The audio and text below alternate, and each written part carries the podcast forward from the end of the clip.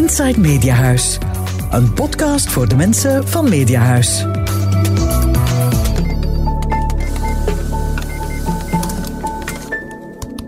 Welkom bij Inside Mediahuis, de podcast voor alle Mediahuis-collega's.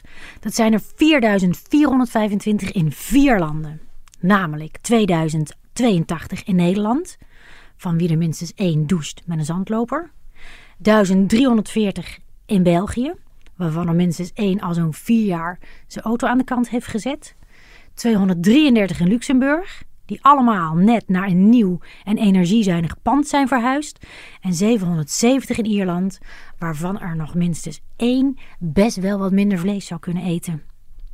Wie zijn wij? Wat bindt ons? CEO Gert IJzerbaard gaat in deze podcast op zoek naar inspirerende verhalen.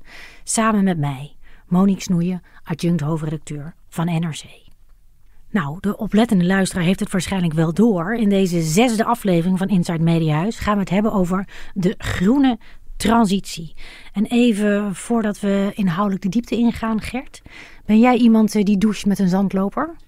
Uh, nee, nee, eerlijk gezegd, ik uh, hou nogal van lange douches, maar Ai, voor het overige ben ik toch wel uh, bewust bezig, denk ik. En um, ja, meer dan wat we zelf kunnen doen, willen we het nu hebben over wat we als bedrijf kunnen, kunnen doen. Want natuurlijk, iedereen moet daar wat zijn eigen verantwoordelijkheid in, in nemen. Ja, de, de groene transitie. Wat is dat? Wel, de groene transitie is het, het deel van ons duurzaamheidsprogramma. We hebben op een bepaald moment gezegd met Media zijn een bedrijf met een missie. Die gaat natuurlijk over journalistiek in de eerste plaats. Maar wij willen ook uh, onze verantwoordelijkheid opnemen in de samenleving. En daar is uiteraard de uitdaging van het, van het klimaat en de snelle verandering van het klimaat is, is daar een bijzondere grootte van. En het is ook één waar wij echt als individu, maar dan zeker ook als bedrijf iets, iets mee kunnen. En daar willen we mee aan de slag. En daarom hebben we vandaag hier bij ons Marcella, Marcella Bredeveld, die het hoofd duurzaamheid is van, van Mediahuis. We zijn, een, uh, ik denk Marcella, een dik jaar geleden gestart met ons, uh, met ons programma, met een aantal dingen heel concreet te beginnen uittekenen.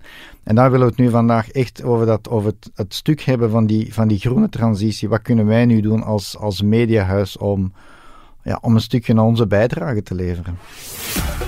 In the house. Welkom uh, Marcella. Ik ken jou natuurlijk uh, van NRC, waar je jarenlang uh, adjunct hoofdredacteur was. Hoe, hoe groen ben jij? Want dat weet ik eigenlijk helemaal niet. Hoe groen ben ik?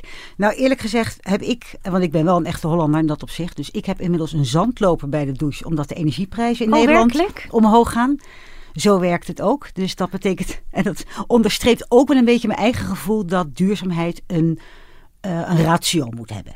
Voor mijn bijdrage hier aan Mediahuis is te zorgen dat een duurzaamheidsbeleid niet een speeltje is. Niet iets leuk, we hebben iemand voor aangewezen en dat is het nu. Maar dat het verweven is wat het al is, maar nog meer wordt met hoe Mediahuis opereert. Oké, nou ik heb enorm zin in dit gesprek. Het is natuurlijk een goede timing ook, want de top in Glasgow uh, is net afgelopen. We gaan luisteren naar een kort fragment. Vice President, the EU is often praised as one of the leaders when it comes to climate action, but there are also critics, for example, the European Parliament, who says uh, we need more climate actions and we have to have even higher goals. So, why is the EU not more ambitious? I think we're the most ambitious in the world. Uh, and I think we're the only ones to have a really clear path to get us from here to climate neutrality in 2050. So, I think we can be proud of that.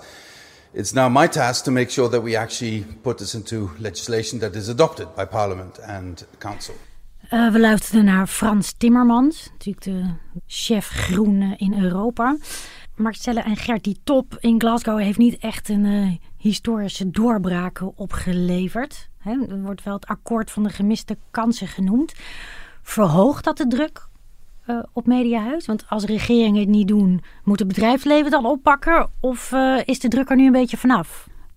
Wat mij betreft uh, maakt het niet zo heel erg veel uit wat er in Glasgow besloten is, omdat Mediahuis hier in zijn eigen doelen heeft gezet.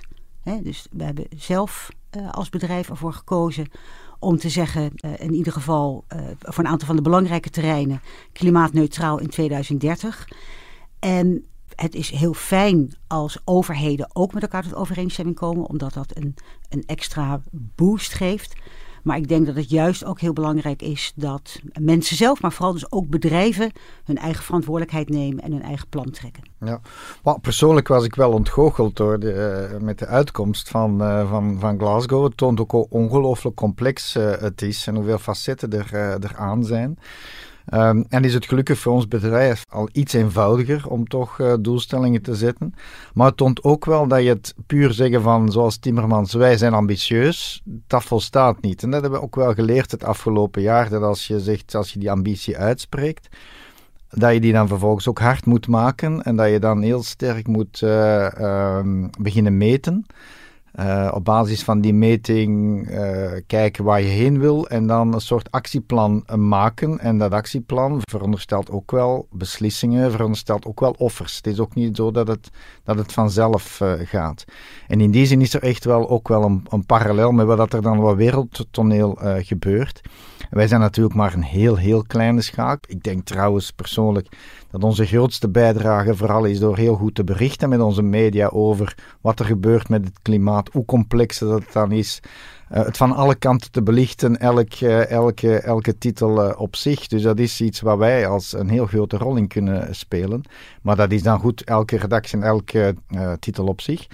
Ja, wat we dan als bedrijf kunnen doen, is, is toch ook wel significant. En daar hebben we nu ons plan voor gemaakt. Ja, en um, dat plan, uh, Marcella, is dat inderdaad, is er een soort nulmeting en moet over uh, negen jaar de uitstoot met de helft verminderd zijn? Dat is de belangrijkste uh, rode draad in, in ons beleid. We hebben het afgelopen jaar heel erg besteed aan het leggen van de basis. Wat stoten we eigenlijk uit? Want je kunt wel hele ambitieuze doelen stellen, maar als je überhaupt niet weet wat je doet, dan is het eigenlijk van nul en geen allerlei waarde. Dus we hebben, we hebben de basis gelegd. We weten nu wat we uitstoten in 2019 en 2020. Um, met een zekere marge. Want sommige dingen neem je in een aanname. Wat is de, de, de bijdrage van je, je serverparken bijvoorbeeld, uh, uh, je, je datacapaciteit. En een deel daarvan zullen we dus de komende jaren steeds verder gaan fine-tunen. Zodat we steeds beter weten wat we precies doen. Maar als je het hele pakket bij elkaar neemt, komt het erop neer dat wij uh, de, de uitstoot die we nu doen, hè, dus ongeveer 100.000 ton, dat die in 2030 rond de 49.000 zou moeten liggen. Wauw. En beter, ik bedoel, minder is beter. Hè, dus het is niet. Uh, het is niet zo dat we daar, dat we daar ophouden. En, en als je kijkt naar onze ecologische voetafdruk, welke teen uh, maakt dan de, de grootste afdruk? Het papier wat we gebruiken voor onze kranten uh, is denk ik wel de teen die, die de meeste indruk maakt. En die tegelijkertijd ook een product vormt wat door heel veel mensen gewaardeerd wordt. Het, het, het zeggen, deze teen is heel uh, zwaarwegend, we hakken die teen af en we hebben problemen opgelost. uh, dat is niet zo. Dan sta je niet meer stevig. Dan sta je niet meer stevig. En ik, en ik vind ook, um, om iedereen in het bedrijf mee te krijgen, en ook je abonnees mee te krijgen natuurlijk ook, uh, uh, vind ik dat je goed moet kijken naar wat je doet. En, en ik denk ook dat we ook op het gebied van papier nog heel veel kunnen doen om het, minder CO2-uitstoot ermee samen te laten hangen. Eh, waar je het bestelt, hoe het hier naartoe komt, welke vormen van, van druktechnieken je gebruikt. Daar valt heel veel te doen. Um, maar papier is er en zal er ook nog een tijd blijven. Maar dit gezegd zijnde, het feit dat steeds meer abonnees digitaal lezen, helpt ons wel. Ik heb ook wel eens gehoord dat papier juist zo vervuilend is vanwege het transport, het bezorgen van de, van de kranten in, uh, in busjes en vrachtwagens. Toen we aan die oefening uh, begonnen, dachten we eigenlijk dat uh, de distributie, zeg maar, het transport van de krant, de bezorging van de krant, dat dat eigenlijk de grootste bron zou zijn van onze CO2-uitstoot. Zoals Marcella zegt, is het vooral de productie van papier. Dus buiten dan gebouwen, mobiliteit, daar zullen we het dadelijk nog over hebben, zie je dat eigenlijk onze grootste afdruk eigenlijk komt van het papieren product. En de manier om daarmee om te gaan is inderdaad niet zozeer om, ja, kunnen we nu heel snel van dat papier af? Want met dat papier, en zolang dat lezers dat wensen, bereiken ook heel veel mensen die het belangrijk vinden en daarmee vervullen we onze eerste functie, zeggen goed informeren, ook over klimaat en wat er daar uh, gebeurt. Dus daar willen we die afschakeling eigenlijk op, op maat van de lezer doen. En dat gaat natuurlijk aan een behoorlijk tempo, dat weten we al. Um, papier gaat achteruit, digitaal gaat, gaat vooruit, dus dat is een, een automatische evolutie. Dus gaan we veel meer kijken, ja, hoe kunnen we dan het papier dat we dan kopen, Hoe kunnen we dat zo uh, ecologisch mogelijk kopen? Dat gaat dan kijken naar de producenten. Hoe uh, komt dat papier van Canada of komt het van Duitsland? Maakt bijvoorbeeld een heel groot verschil, uh, uiteraard. Is die producent zelf bezig met compensatie en, enzovoort? En dan in distributie, ja, hoe kunnen we dan effectief, in plaats van op, op diesel te rijden, hoe kunnen we gaan elektrisch rijden? Um, en daar hebben we ons dan zelf enkele jaren, tot, zeg maar tot 2030, voorlopig tijd voor gegeven om dat dus significant te gaan, uh, te gaan reduceren.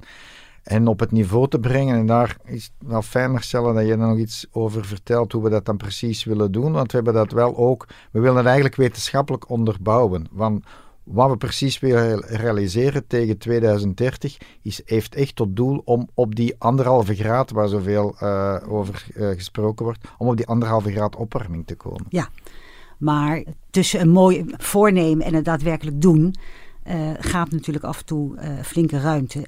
En dat zag de buitenwereld natuurlijk ook. Dus wat er gebeurd is, is een organisatie ontstaan. Uh, die heet met een mooi woord het Science Based Targets Initiative. Er is ongetwijfeld ook een Nederlandse naam voor, maar dit is wel degene die het meest bekend is. En die zegt: als je je bij ons aansluit, wat steeds meer bedrijven en organisaties doen, dan A. Uh, zet je dan als doel dat je je uitstoot in lijn brengt met maatregelen die de uh, opwarming van de aarde beperken uh, tot anderhalve graad. Maar je moet die doelen ook via door hen vastgestelde meetmethoden moet je daarover rapporteren. Wat dus betekent dat Gert en ik niet ieder jaar elkaar een schouderklop kunnen geven en zeggen: Nou, dat hebben we nou echt heel fijn gedaan. In ieder geval heel goed geprobeerd. En heel goed geprobeerd. He, wij zullen daadwerkelijk, want we hebben ons nu gecommitteerd in de buitenwereld. He, wij staan ook daar op de site. Dus eh, we kunnen natuurlijk altijd nog zeggen: Dit blijkt toch lastiger dan verwacht. Maar dan is dat gezichtsverlies, wat ik in ieder geval toch ook niet graag zou, zou leiden. Dus door ons te committeren aan dat initiatief dwing je jezelf. Uh, je hebt eigenlijk je eigen schoolmeester in huis gehaald. Ja. Of schoolmeesteres. En, en dat scheidsrechter. Is, scheidsrechter. En dat is heel goed, omdat uh, wat wij doen op het gebied van duurzaamheid hangt heel erg samen met dagelijkse beslissingen die mensen nemen. En om dus te zorgen dat die dagelijkse beslissingen in lijn komen met wat je uh, als doelstellingen hebt, kan het eigenlijk alleen maar door jezelf ook uh, langs een strenge meetlat te leggen. En Gert had het eerder al over offers. Er zullen ook offers gebracht moeten worden. Wat is dat dan? Wat is het offer als het gaat om papier? Wel, wat we zullen doen is dat we in de keuze, want nu kijken we vooral, kunnen we papier krijgen? Het is trouwens echt heel moeilijk vandaag en de prijzen zijn, zijn heel hoog. Dus het is zo dan ook al... Uh, een, een stukje om te zorgen dat er voldoende papier is. Maar wat we in de toekomst willen doen, is echt naar, uh, buiten naar prijs en kwaliteit ook kijken naar, ja, kan die papierproducent effectief bewijzen dat hij dit op een zo uh, klimaatvriendelijke manier produceert, of dat hij toch minstens compenseert, zodanig dat eigenlijk het papier waar wij dan kopen ook zeg maar tussen aanhalingstekens groen papier is. Dus dat is de manier waarop dat we dat uh, zullen doen. Dat heeft dus inderdaad met productie en distributie te maken. En is dat dan duurder papier? Is dat dan het offer dat we brengen? Indien nodig zal dat duurder papier zijn. Dus, want uh, een andere manier om er te komen uh, zal niet gaan. Dus eens dat je je hebt uh, gecommitteerd, zoals Marcella zei, en we willen daar ook eens echt aan houden, wordt het ook elke keer gemeten. En dus zullen we ook in de keuze van die producenten, zal dit ook mee een van de criteria worden en mee een beslissend criterium. Inside Mediahuis. Um, nou zei je al net Gert dat uh, um, de ontwikkeling is zo dat we steeds meer digitale lezers hebben dan uh, lezers die voor papier kiezen. Maar ik heb ook wel eens gehoord, want dat denk je wel eens, dat digitaal lezen zo uh, super schoon is. Maar iemand vertelde mij later dat uh, één Google search uh, staat aan 20 minuten een 60 watt lamp laten branden.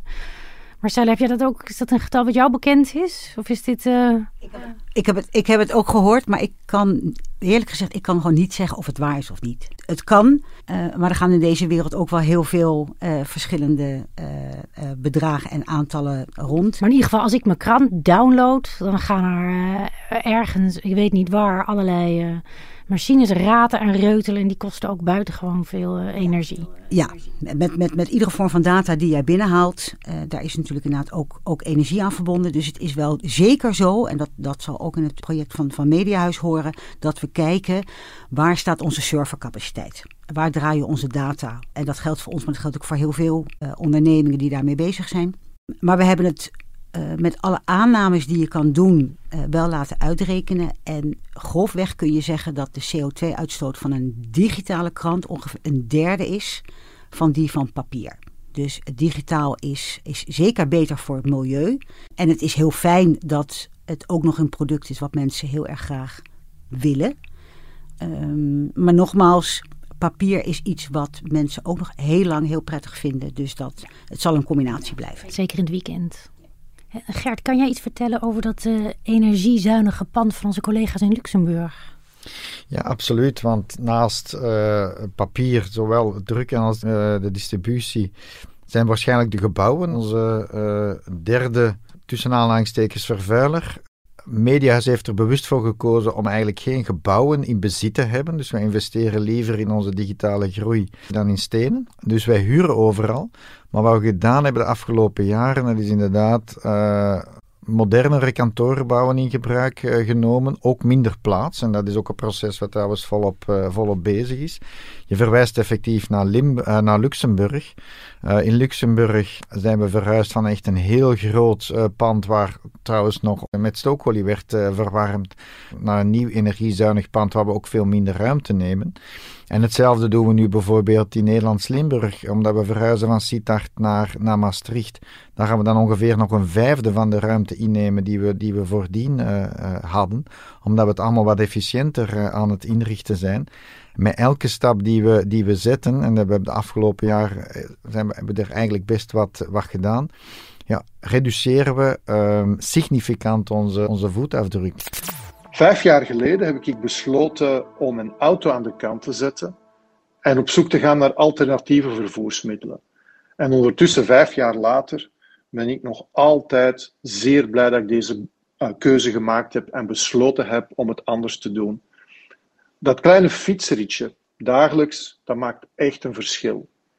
Als ik mij verder verplaats, morgen bijvoorbeeld naar Amsterdam, ik neem de trein, een uurtje werken op de trein, fantastisch, zalig. Niemand stoort mij, ik heb veel gedaan. En uiteindelijk is het dan nog 10 minuten tot op het kantoor in Amsterdam. Ik win veel tijd met het alternatief van openbaar vervoer, daar waar ik kan.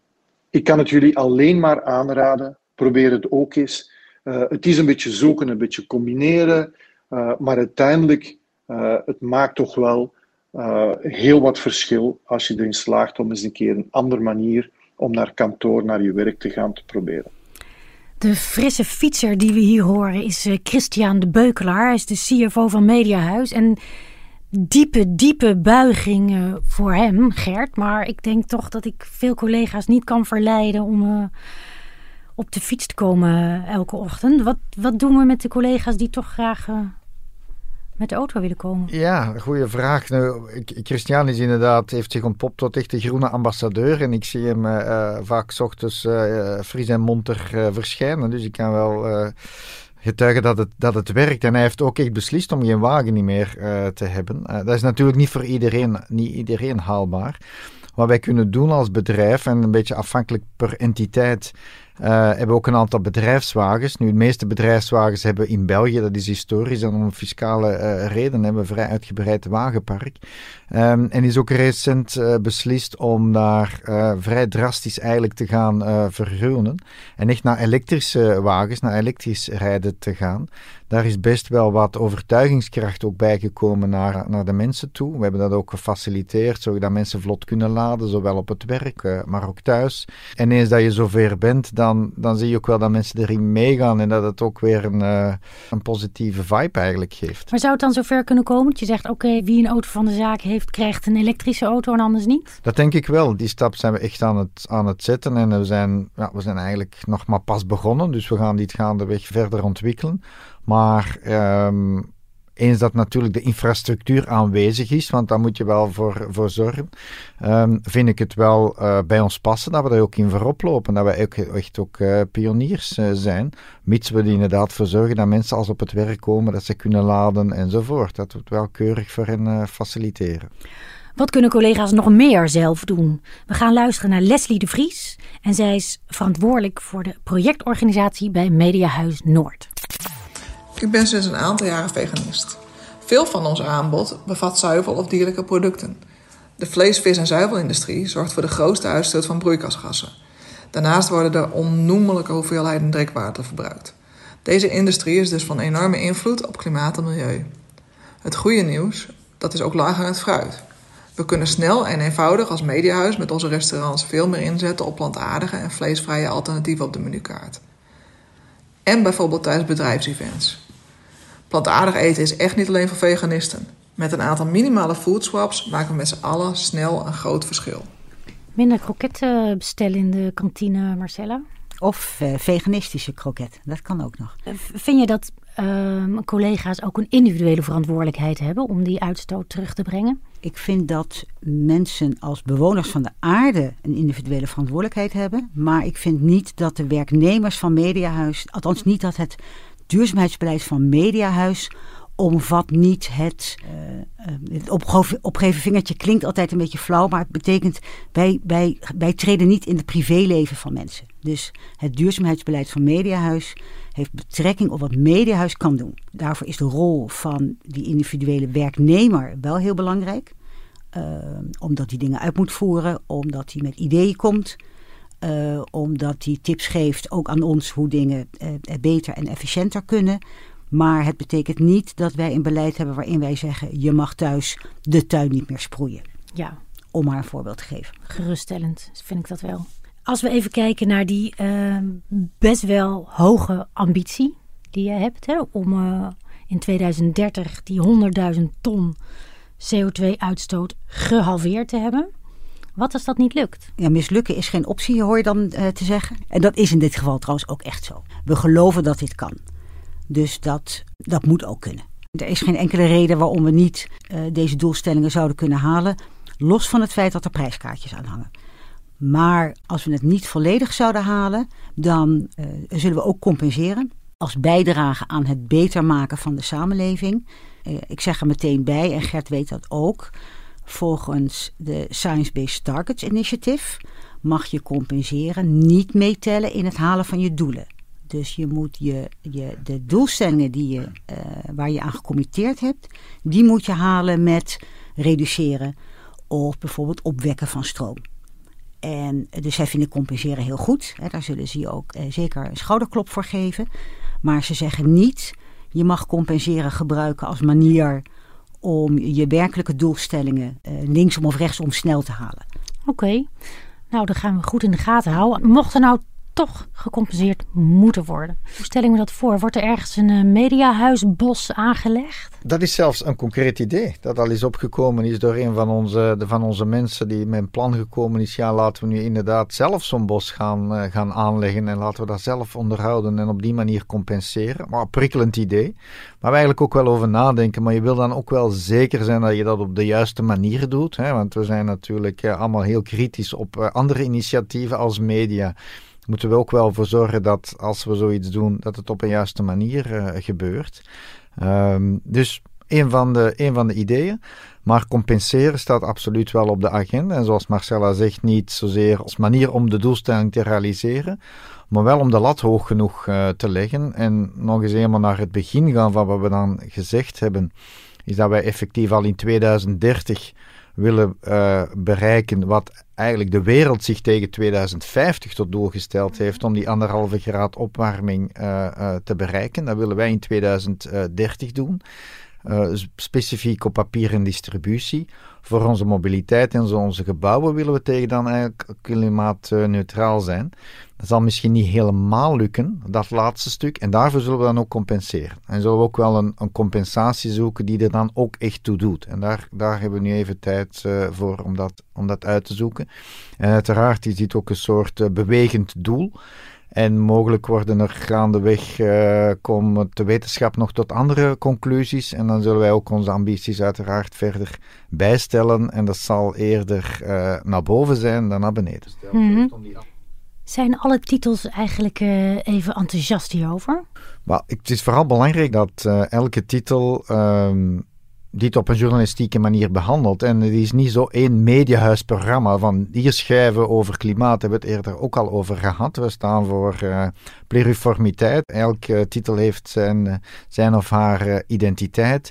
Werkt ook in een andere omgeving. Ja, in Ierland spelen er andere topics dan bijvoorbeeld in België of, of in Nederland. Dus iedereen moet het vanuit die, de eigen benadering doen. Het is ook complex, hè, want het gaat niet alleen over ja, de juiste maatregelen nemen. En het is soms gemakkelijk wij zeggen, ja, laten we maar allemaal elektrisch rijden. Maar we moeten nog beseffen dat wij toch wel in een heel geprivilegeerde positie zitten.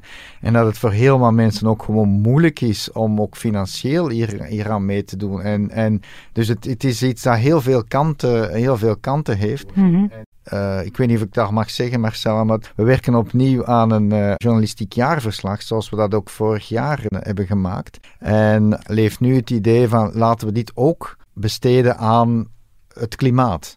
En niet zozeer van ja, wat doet Mediahuis op vlak van klimaat, maar hoe heeft nu elke titel het afgelopen jaar dit onderwerp benaderd?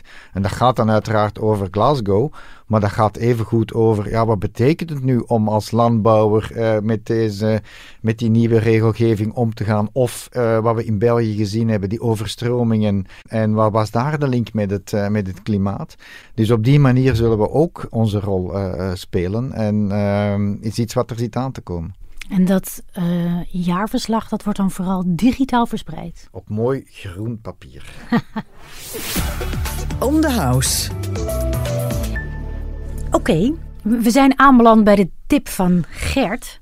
Tenminste, als die tip eh, doorgaat. Ja, want er zit iets aan te komen waar ik echt heel enthousiast over uh, ben. Namelijk uh, ehm, 3 en 4 december gaat in Oostende het eerste podcastfestival uh, door. Dus in België in ieder geval het eerste podcastfestival, georganiseerd door de Standaard.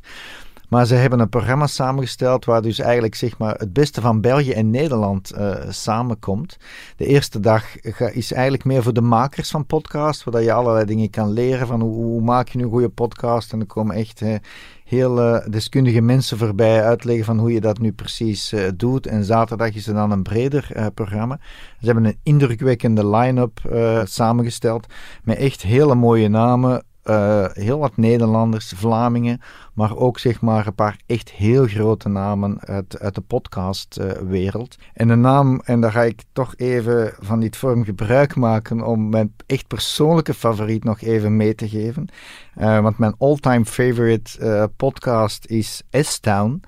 Um, podcast die ik al enkele jaren geleden uh, ontdekt heb. En als je hem nog niet gehoord hebt, je moet het echt horen. Het is een ongelooflijk verhaal. Het is eigenlijk, je luistert eigenlijk naar een, naar een roman. Je moet er even in komen. En de man die die, die, die briljante podcast uh, gemaakt heeft, Brian Reed, maakt ook de overtocht en komt ook naar, naar dit festival.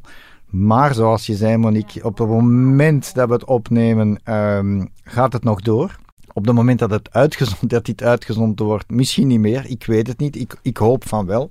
Maar dan zal het uh, enkel uh, uitstel zijn en geen afstel. En dan komt het waarschijnlijk wel terug. Je kan intussen nou wel naar de site kijken. de podcastfestival De Standaard staat in de show notes. Waar je het programma vindt en waar je eigenlijk al die verschillende podcasts die voorbij komt al kan ontdekken en misschien ook al beginnen luisteren. Dat kunnen we altijd doen. Dankjewel. Heb je zelf een kijk, lees of luistertip van een collega of van jezelf? Dat mag ook altijd. Stuur dan een mail naar insidemediahuis.mediahuis.be En als iets je niet bevalt of als je verzoeknummers hebt, laat dat dan ook daar weten. Inside Mediahuis. Wil je iets delen? Heb je een vraag? Laat van je horen via insidemediahuis.mediahuis.be doen we nog een uitsmijter? Of, um... Ja, lekker met ham. Oei.